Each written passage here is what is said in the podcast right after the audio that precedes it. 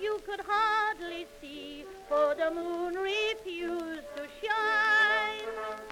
Couple sitting underneath a willow tree, for love they pine.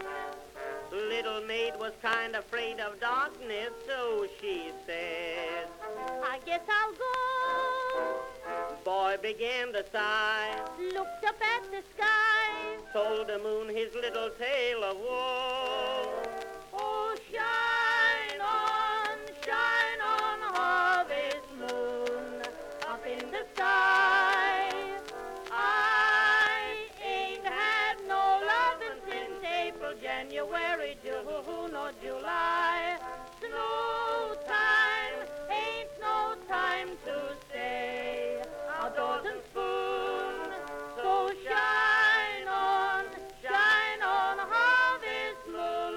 Me and my gal.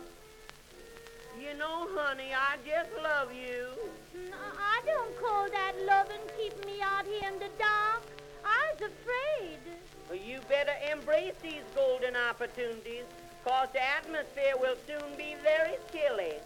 I never thought of that.